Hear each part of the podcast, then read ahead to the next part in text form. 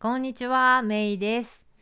えーこの番組、えー自分らしく夢を叶えるラジオと題してるんですけど、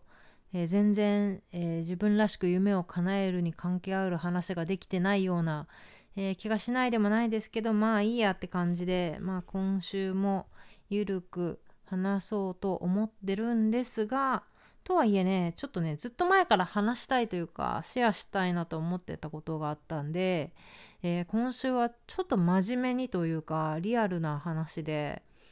えー交渉術の話をしてみたいなと思ってたんですね。でちょ交渉術の中でもあの今日はあの価格提供価格とか給与を、まあ、上げてもらう交渉の話をしようと思っててあのなんでしょう交渉って聞くとなんかどんなイメージします？私もねなんかあんまり好きじゃないなとかって思ってたんですけどでもなんかすごい不思議なことにその UCSD に最初そのビジネスの授業を持ってくれって言われた時のなんかその内容もねなんとネゴシエーションだったんですよ。なんで私にネゴシエーションを教えてほしいって思ったんだろうって思ったけど当時は全然分かんなくてえーとかって思ったけどでもなんか振り返ってみるとそのなんかこうなんだろういわゆるそのなんか私たちがこう普段思い思う交渉ってこうなんか勝つか負けるかみたいなイメージってあるけど本当の交渉って本当の交渉って言っていいか分かんないけど、まあ、理想的な交渉ってウィンウィンみたいなもの、まあ、相手にとってもいい自分にとってもいいっていうのが一番いい交渉って言われててなんかそういうのってなんかこう無意識のうちに結構やってきたことなのかなって思ったりして。うん、だしなんかこう仕事を振り返っても確かになんか私のしやってきた仕事って結構その交渉事が多いというかまあ今のその、まあ、商社の仕事とかだとねまあもうもろ価格交渉とか条件交渉みたいなのがまあ当たり前にある私はサプライチェーンっていうサプライチェーンマネジメントっていうポジションにいるんで、ま、そういうのがまあ当たり前の なんか気がつけばそういうことをやってたりとかね。うん、だったし、うん、まあそれ以外の部分でもなんか例えばそのなんだろうもうすごい昔の話で言うとそのまだ大学生の時に、えー交換留学で海外に行けますと言われた時に、えーまあ、学内の試験があってね。で、まあ、それで、まあ、1番だった人から好きな学校が選べますって言われてで1番だったんですよ。びっくり。しかもそれなんか韓国に1週間なんかこう研修に行ってた。なんか帰りなんか地下鉄で寝過ごしてが大学の駅乗り過ごしてあやべって言って戻ってなんかそのあのスーツケースガラガラ引いてで鉛筆忘れましたみたいなもうひどい状態でそのなんかあの交換留学のなんか選抜試験に行ってでなぜかそこで1番でそうそう。でで1番だったから好きな学校選べるかと思いきやあの大学側から呼び出し食らってであのなんか大人4人ぐらいの男の人に囲まれて「いやあなたにはあのサンディエゴ州立大学に行ってほしいんです」とか言われて「え？とか言って「その学校を選んでないし」って。自分が選んでた学校だったら定型校じゃなくて姉妹校だったから、えー寮にもえー、タダで住めるし寮についてくる食事もタダで食べれるっていうそういうあれだったからその大学がいいって言って言ってたのになんでいきなりサンディエゴ州立医科大学に行ってほしいんだよみたいな。それはねなんかそのいいあのいい成績のいい成績の学生を送らないとなんかもう交渉取りやあのなんかこう提携取りやめますよみたいなことを言われちゃってたみたいで。まあそんな裏があったんですけどでもそこでね私はなんかああもう仕方ないもうなんかこんな大人に言われたからね分かりました。じゃあ言われた通りサンディエゴに行きます。もちろんその最終的にサンディエゴに来れたことで今の私があるんでまあこれもね本当神様のなんかこう何て言うんですかプレイスメントというかねかなって思うけどでもでもでもさもともとさそのタダで泊まれてタダでご飯食べれてた留学ができたところをさえー、って思ってで私がそこで取った行動はその仲良くしてた先生ででもそのなんか打ち合わせにはいなかった先生に夜で自宅に電話してその自宅の番号とかどうやって見つけてきたのか今となっては。大学の教授の電話番号とかね自宅の電話を知らないですよね。どっかに書いてあったんでしょうね。なんか調べ出してきてそこに電話してで奥様出られて「すいません。あの宮原先生いらっしゃいますか?」とかって言って。で「はい」とか言って先生出て「あすいません」っつってあの実はこうこうこうでこっちの大学に行けって言われたんですけどでもそれだとあの何ですか経済面で全然ベネフィットがないからみたいな。もちろんそのどこの学校に行っても学費は免除ですよ。あの日本の大学に払ってるからあの学費は免除で十分安い留学はできるんだけどもまあねもともとなんかそうやってなんだろうね、食事と B&B ですか？がカバーできてた状態だったところをなんかいきなりねなんかそういう条件変えられるなんてと思ってそしたら選抜の意味ないじゃんみたいになるじゃないですか。でそういう話を相談の電話をしたらあ状況は分かったと。あのちょっとあのじゃあ自分あの先生の方で動いてみるからまた連絡しますみたいなそうそうで先生に言われてでそれから連絡が来それからそのその先生じゃなくてその4人いたなんか大人のうちの1人の先生 私の将来のゼミの先生になる人なんですけど、まあ、その先生からまた呼ばれてあのじゃああなたにはこれまあここだけの話だけどあの国の奨学金を引っ張ってくるから、えー、まあ寮にあの寮とかねその学婚その寮の食事とかはちょっとできないけども、えー、月額8万円、えー、支給するようにしますと言ってもらってあ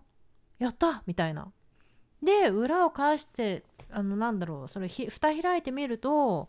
そんなドームの狭い部屋にえー、住んでドームのいかにも太りますみたいなご飯を毎日食べ続けるよりかは月8万円もらって学外の好きなとこに住んで好きなご飯を食べれる方が絶対良かったんですよねしかもサンディエゴ。っていうねこれもまた本当もう神様のプレイスメントかなと思ってしまいますけどね。なんかそんなわけでその交渉ってこうなんだろう交渉とは自分では思ってなかったけどこうなんかこう無意識のうちにいろいろ動いてたんだなとかねとなんかその今の留学ビジネス始める時もねその UCSD の方に話をしに行った時とかもね今思えばまあ交渉事だったのかなとかって思いますよね。うんまあそんなわけでね交渉っていうのは意外とまあ私の中ではすごい身近に、えー、あるものだったんですよね。でえー、まあ、本題はその価格とか給料を上げる交渉っていう話なんですけどその前に本当ね何だろう私たち女性ってすごい真面目じゃないですかだからあの知らないというか気づかない人がすごい多いと思うんだけどこれをね今日絶対言おうと思ってて それはねあの交渉しないのも大事な交渉だっていうことなんですよ。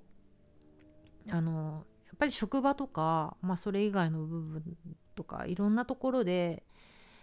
あのまあ交渉の席に立つというかねその相手とこう交渉しないといけないことってあると思うんだけどもでも明らかに交渉する前から自分にとって不利になるなって分かってることがあった時にあえてその交渉の席につかないっていうのもすごく大事な交渉だなって私は思うんですよね。でもあの真面目な人に限って本当にそうだと思うんだけどもその交渉しましょうって言われてるのにその交渉の席に着かないなんてなんかこう不真面目だったりとかなんだろうなんか正しくないとかねあのって思っちゃってそのまあそのちゃんとこう設けられた席について交渉してなんぼだってこういう、うん、真面目にこう捉えるとそうなんですけどねでも交渉って結局その自分にとって利益がどれだけ増やすかっていうのが交渉なのでもう最初からその交渉したすることで交渉の席に着くことで自分にとって不利になるって分かってる場合はあえてもう交渉を避ける交渉しないっていう選択肢があるんだよっていうのを知っといてほしいんですよね。こんなことって多分男の人だったら知ってるというかまあみなんか見てきてるから知ってるのか、まあ、普通に多分やってることなんだけどもまあなかなかなんかそういうことってこうこうやって口に出してね説明してくれる人っていないしうん。特に女性の場合はねなんかこうそのなんかそういう与えられた場でこういかに女性の権利を勝ち取るかみたいなことを考えたりとかもしますけどでも実はねそういうそうじゃなくて、うん、交渉しないっていうのも大事な交渉術ですよっていうのは今日絶対言おうって思ってました。うん、なんでもしねなんかピンとくることがあったら参考にしてもらえたらなと思います。で本題あのまああのもし自分でビジネスをされてるならばその自分のえビジネスで提供している価格とかあとまあお勤めしてる場合はね給与を、えー、上げるっていう交渉をどうしたらいいかっていう話でね。であのどどう思います？ど何どうすればいい、えー、交渉が自分にとってね有利な、ね、給料を上げてもらえる価格を上げてもらえる交渉ができるでしょうか？ちょっと考えてみてください。うん。かいいアイデア浮かびました？うん。おそらくね多くの人は自分はこれだけ頑張ってるんです。こういうこともしてるんですからもっと上げてくださいって言うと思うんだけどもおそらく賢い交渉術っていうのはウィさっきも言ったようにウィンウィンであることがいい交渉をねお互いにとってこうメリットがあることがいい交渉なのでまずはね、えー、と自分でビジネスをしたしていたらそのお客さんにえー、まあ、これまで例えばま3年間ね、えー、サービスを提供してきましたけれどもうちの、えー、サービスってどうですかっていうのを聞いてみるんですね。で、えまあこうだああだと、まあ、すごいいいよとか本当に助かってるよとかって言われたら嬉しいですよね。うん、とか、うんまあいろいろ話があると。でまあもまあありがとうございますと。でもっとこうこういうところが今困ってるとかこういうサービスが付加されたら助かるなっていうことはありますかって聞くんですよね。でそうすると例えばそうですね今もすごい忙しいからもう少しこういったサービスも付け加えてもらえると確かに助かりますねとかっていう話が出てくるとすると。でああなるほどと勉強になりましたと。でそれをこうまあ持って帰ってまあまあ、まあ、なんか振り返ってで、まあ、自分に何ができるかどんなもっとねお客さんが必要なこうニーズにこう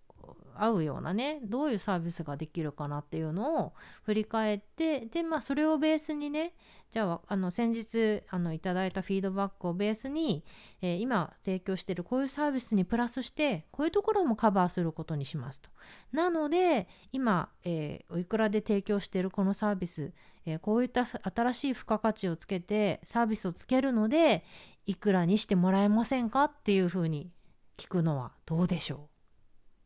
う、うん、どう思います？給与も同じことでまあ、パフォーマンスレビューとかもとあるかもしれないけどそういう時に、まあ、今どういうどうあのどういう働きぶりかみたいな話でねなんかまあすごい助かってますとかっていう話がありますとでまあよかったですと。なんだけど、えー、じゃああのもっとね今会社でどういうところが困っててなんか自分はどう貢献できますか？とかもっとこうなんかできることがありますか？っていうところの話をしてまあ、そこでフィードバックをもらってね。でそれをベースにじゃあまあ今後は、まあ、自分の responsibility の中でね、まあ、今までやってきたことに加えて、まあ、そういったところもねサポートしていきたいと思っているので、えー、お給料をこれぐらい上げてもらえませんか？とかね、うん、そういった風に話を持っていくと相手にもメリットがあるし、うん、自分にもメリットがあるっていう、うん、ただまあ今までやってるのと同じことをやっててあの給与を上げてくれって言われるとね相手もなんで上げないといけないんだってやっぱ思うと思うので、うん、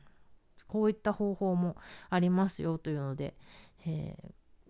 提供する価格とか給与の交渉術ということで今日はお話ししてみました、えー、何かのお役に立てていたら幸いです。そしてもう一度交渉しないのも大事な交渉だっていうのを必ず覚えておいてください。ということで、えー、今日はちょっとねビジネスっぽい話を久しぶりに してみましたけどこれもねずっとしようと思いながらそういうネタがいっぱいあるんですよ。これずっとしようと思いながらっていう溜まってるのがあったんでね、えー、ここで一つご紹介しておきます。ということで、えー、今日はこの辺で。Have a great day! Bye bye!